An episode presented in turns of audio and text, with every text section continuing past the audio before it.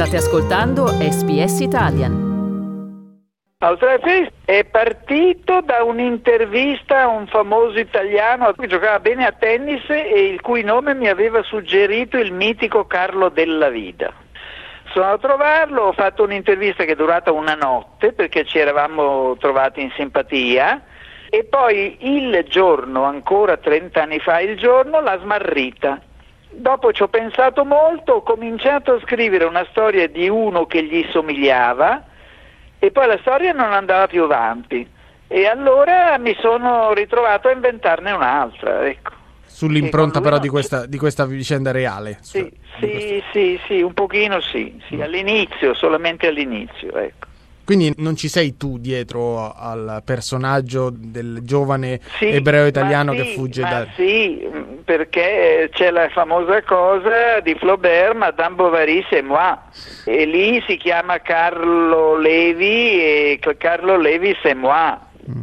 Ho mandato oggi a, a, questo mio amico di Fandango uno dei miei due migliori romanzi che è su un gorilla che si chiama Mango, però Mango sono io, insomma, ecco.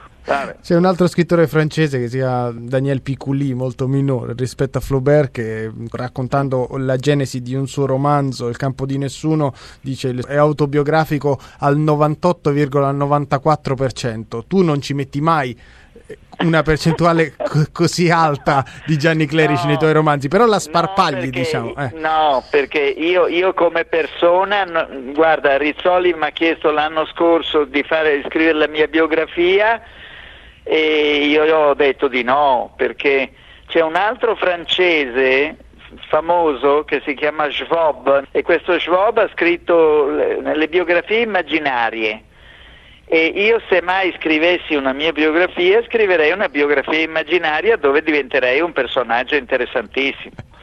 Però insomma io non mi ritengo tanto interessante da, da scrivere un libro su, su, sulla mia persona.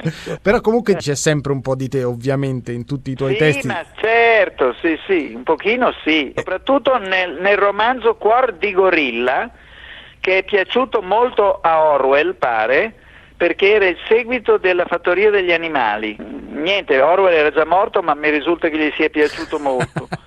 Beh, è stato il tuo primo, però, eh, pensavo che ci fossimo quasi come tempi. Questa storia qui del gorilla mango sono proprio io. Eh. Senti, eh. invece cosa c'è di te in Carlo Levi, il protagonista di Australia Felix? Ma c'è una grande ammirazione per il nuovo paese, cioè sfuggire a un'Europa vecchia, piena di guerre, di morti, di pogrom degli ebrei, eccetera, eccetera. Forse io ero ebreo 200 anni fa, quindi ho questa partecipazione, poi quindi ho questa ammirazione per il nuovo paese dove, dove vivi tu e al contempo ho un certo orrore per quello che i primi australiani erano 750 galeotti sulla prima nave di Cook, su mille dell'equipaggio.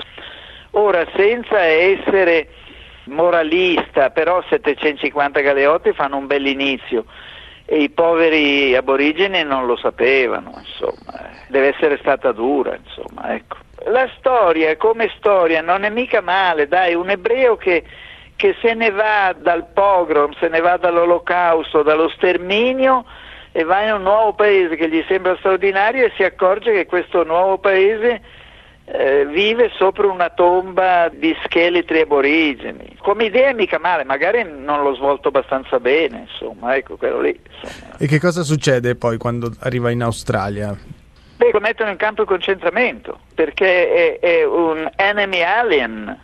Mussolini ha dichiarato guerra all'Inghilterra e, e l'Australia faceva parte del Commonwealth e quindi prendono gli italiani e li mettono in campo di concentramento. E cosa succederà, diciamo, interiormente al tuo personaggio? Finirà per vedere sotto una luce diversa l'Australia? No, que- io penso di no, perché nonostante tutto lui avverte l'aspetto positivo del nuovo paese poi le elite lo accolgono bene, perché per esempio questo, questo personaggio si chiama Woodbridge, come il mio amico, collezionista di tennis, lo accoglie nella sua banca. Eh, insomma, quindi voglio dire, il Kuyong lo fa giocare a tennis eh, con i suoi soci, quindi le elite, non la burocrazia, la burocrazia è fatta di civil servants e, e di gente mediocre di solito, lo accoglie male, l'elite lo accoglie bene e poi vabbè si accorge degli aborigeni ma cerca di difenderli, io lì ho un po' tagliato perché veniva troppo lungo però cerca di difenderli e quindi io credo che il mio personaggio diventi un, un australiano a tutti gli effetti e sia anche contento di vivere lì. Mi sto domandando se non ti assomiglia un po' troppo a te.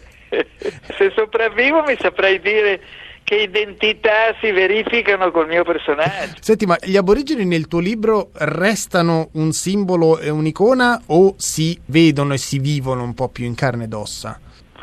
Ma un po' un simbolo, e sai, io sono andato a vederli durante un match di Coppa Davis per cambiare eh, Italia-Australia, dove noi abbiamo sciaguratamente perduto, probabilmente perché Nicola Pietrangeli stava divorziando dalla moglie e quindi non si occupava della squadra. Questo match si era giocato all'Ice City a Sydney. Durante quel match lì un tipo con un aereo mi ha portato un, a vedere un villaggio di aborigeni e poi ho avuto una certa, diciamo così, confidenza, se non si può proprio chiamare amicizia, con un paio di agenti degli aborigeni che però li sfruttavano, vabbè d'altra parte se no gli aborigeni a chi vendevano le, i loro dipinti, loro non sapevano neanche che i loro dipinti avessero un valore. E questa gente qui rapinandogli il 50, 60, 70% però ha cominciato a vendergli quadri, insomma. Ecco.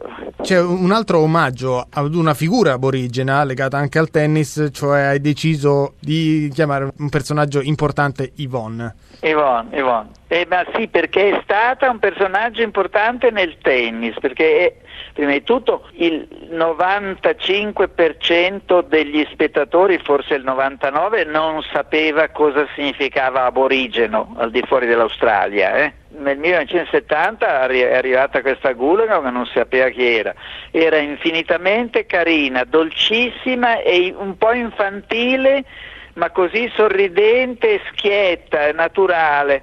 Cioè avuto, per quanto mi riguarda, mi sono innamorato in senso buono, insomma, ecco, non è che desiderassi avere dei rapporti carnali con lei, ma mi è rimasta in mente così quando, sai, quando si fa un romanzo, certe volte si va a cercare i, nomi sull'elenco del telefono per trovare un nome che ti sembra che vada bene e mi è parso che Ivonne andasse bene e così è rimasta Ivonne. Senti, ma tutti i libri per uno scrittore sono come dei figli, sono uguali l'uno all'altro o ci sono delle Io differenze? Seguito a dire di sì.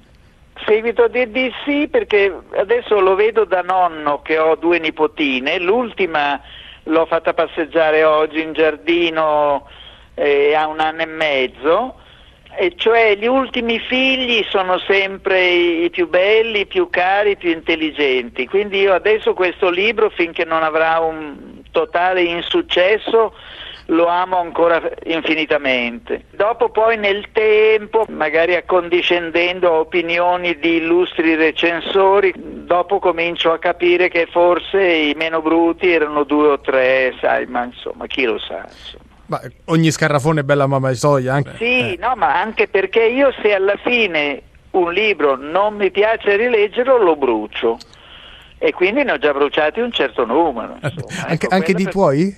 Eh sì, miei soprattutto. Eh, no, io non brucio quelli degli altri, brucio i miei. E la chiamo la prova del fuoco. Difatti li brucio sul camino e chissà quanti capolavori immortali ho bruciato. Un'ultima domanda Gianni, senti, chiaramente il successo editoriale di questo libro dipenderà, se vogliamo, anche dalla sua penetrazione all'estero. Ma la tua lingua, il tuo modo di usare la, la lingua italiana, sì. secondo te si sposa con la lingua inglese? Guarda, una grande esperta di lingua, Maria Corti, disse che io scrivo in lombardese. Il lombardese sarebbe una sorta di mescolanza tra il lombardo e l'inglese.